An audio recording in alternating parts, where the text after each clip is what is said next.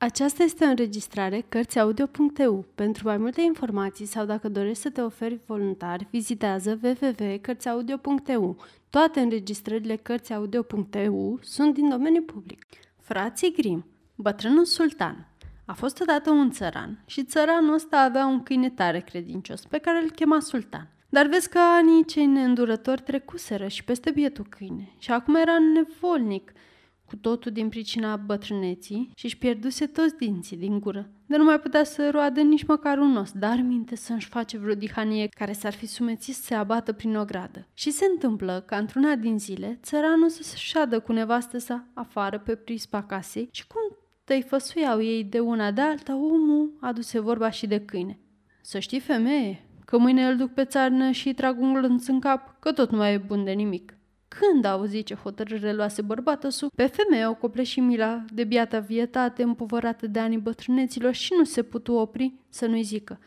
Atâta amar de ani ne-a slujit păzindu-ne credință, așa că și-a plătit prea destul bruma de hrană care s-ar cuveni să-i o mai dăm acum, când e la sfârșitul vieții.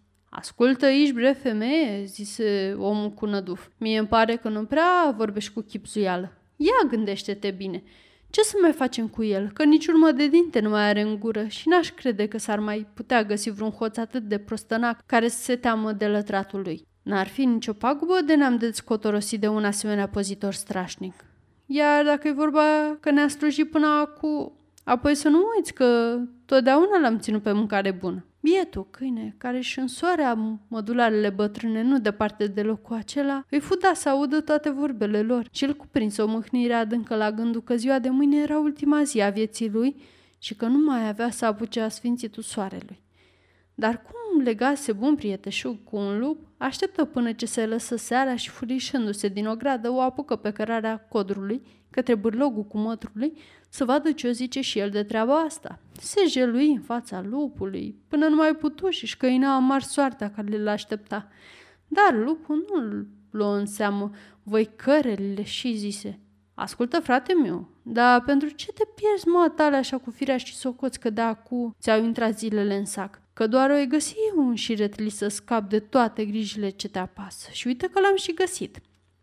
Mâine dimineață, după cum știi, Stăpânul tău o să o pornească la coasă împreună cu soția sa pe fânația de lângă pârâu și o să-l ia cu ei și pe copilaș, că n-au cu cine să-l lase acasă. După cum e obiceiul, socot că o să-i găsească un loc umbros la adăpostul unui tufiș și lor lăsa acolo să doarmă cât ori sta ei să cosească postața de loc. Iar tu, numai atât să faci, așa te lângă dânsul ca și cum ai vrea să-l păzești. Și când o gândi că e timp, o să ieși din rariștea pădurii și o să răpesc copilul. Tu, frate meu, de să vezi asta, să-ți iei picioarele la spinare și să te ții după mine ca și cum ai vrea să-mi smugi din gheare prada. Iar la o răscrăce eu îi dea drum și tu vei aduce peste puțin viu și nevătămat.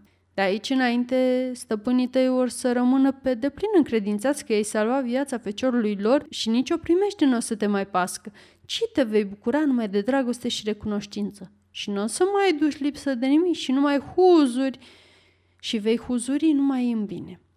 Planul pe care îl urzise lupul era cum nu se poate mai bun și câinele se bucură în sinea lui că avea un prieten așa de iscusit care să-l scape de la ananghie și lucrurile se petrecură tocmai cum le chitise cu motrul lup. Când își văzu copilașul în gura lupului, țăranul dete un țipă de parcă l-ar fi mușcat un șarpe de inimă. Dar clipele de spaimă și întristare nu ținură mult și când țăranul nu mai nădăjduia că o să-și mai vadă vreodată copilul în viață, numai ce se pomeni că el aduce bătrânul sultan și îl lasă la picioare în iarbă. De bucurie că își vede feciorul care era mai drag decât sufletul omul nostru se simțea în al nouălea cer și luând câinele în brațe, îl mângâie cu duioșie și îi spuse Da acum, moșneagule dragă, nimeni nu o să te mai supere cu nimic și cât ori ține zilele știu că o să te bucuri de hrană din melșug. Cum nevastă sa nu era departe de el, omul se grăbi să-i zică Femeie, hăi, Ia dă tu o fugă până acasă de pregătește moșneagului ăsta o papare de aia strașnică și vezi de moaie în ea și niște colaci, că pe asta nu trebuie să o apuce cu dinții și eu tihni. Și mai vezi de pune și o pernă de pe crivățul meu. Dar una moale, că eu dăruiesc să-i țină de culcuș. Trecure ele zilele, dar bătrânul sultan n-avea de ce să plângă, că ducea un trai în destulea cum nici prin vis nu-și visase Și într-o seară, numai ce se pomeni cu lupul în ogradă. Pasă minte venise să audă ce mai era nou și ca să-și arate bucuria că cele puse la cale de el izbutiseră atât de bine. Dar când fu să-și a rămas bun, cu mătrul îl întreba așa parcă dintr-o doară. Măi, frate meu, față de binele pe care ți l-am făcut, socot că nu o să fie așa de hain și o să închizi și tu ochii de moia bate din când în când să-i găbjesc lui stăpână tu cât un miel mai grăsuț. Că vezi tu vremule samarnice și greu al naibii să scos la capăt. Ba la asta să nici nu te gândești, răspunse cu hotărâre câinele. Cât o-i trăi, îi rămân credincios stăpânului meu și nu mă va părtaș la o asemenea netrebnicie. Lupul gândi că bătrânului său prieten iar de deșagă și noi luăm în serios cuvintele. Ba chiar se strecură în aceeași noapte în ograda omului cu gândul să își face mielul cel mai dolofan.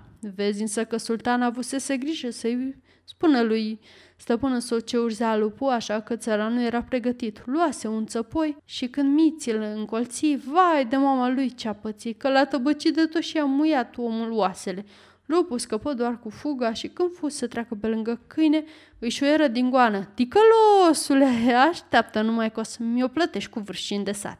A doua zi, nici nu se iviră bine zorile, că lupul se și grăbi să-l pornească pe prietenul său, porcul mistreș cel colțat, către o grada omului. Și trimise porunca lui sultan să vină cât mai degrabă în pădure, că aveau ei o judecată de încheiat. Și cât se strădui câinele nu fu chip să-și găsească alt chezaș mai acătării decât o pisică amărâtă ca vai de ea și și-o de un picior. Când pornirea la drum, mâța a început să se salte a nevoie pe cele trei picioare tefere, de a-i fi zis că mergea numai pe o parte și de durere coada i se zbârli toată. Cu motrul lup și mistrețul cel colțat veniseră mai de multișor în poiana străjuită de doi paltimi uriași, unde era vorba că se duce judecata, și priveau cum zore speșleau pădurii, câinele și pisica. Cum priveau țintă, numai ce li se păru că dușmanii se apropiau de ei, aducând cu sine și o sabie. Pasăminte luare drept sabie coada săltată în sus a pisicii și cum pisica își arunca trupul când pe două picioare, când pe unul, cei doi crezură că se apleacă de șale ca să culeagă pietroaie din mers, să-i bată zdravă în cuiele. Văzând cum stă treaba, amândoi prietenii începură să tremure de frică și zbughi. Mistrețul se pitulă în niște tufișuri, iar lupul sări într-un aluniș. Marele fu mirarea celor doi călători când nu aflară pe nimeni în poiană. Se întâmplă însă că mistrețul se ascunsese foarte bine și cum tufișul nu era prea înalt, vârful urechilor îi ieșirea afară din ascunzătoare. Văzând-o pe mâță că tot cată împrejur și amușină aerul, mistrețul își ciuli urechile să prinde cel mai mic zgomot, nu cumva să-l ia fără veste.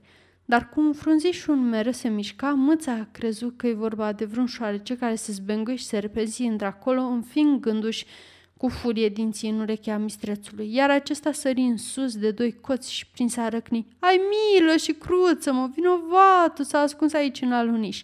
Câinele și pisica și îndreptară privirile într-acolo și îl zăriră pe lup cum dă să se ascund.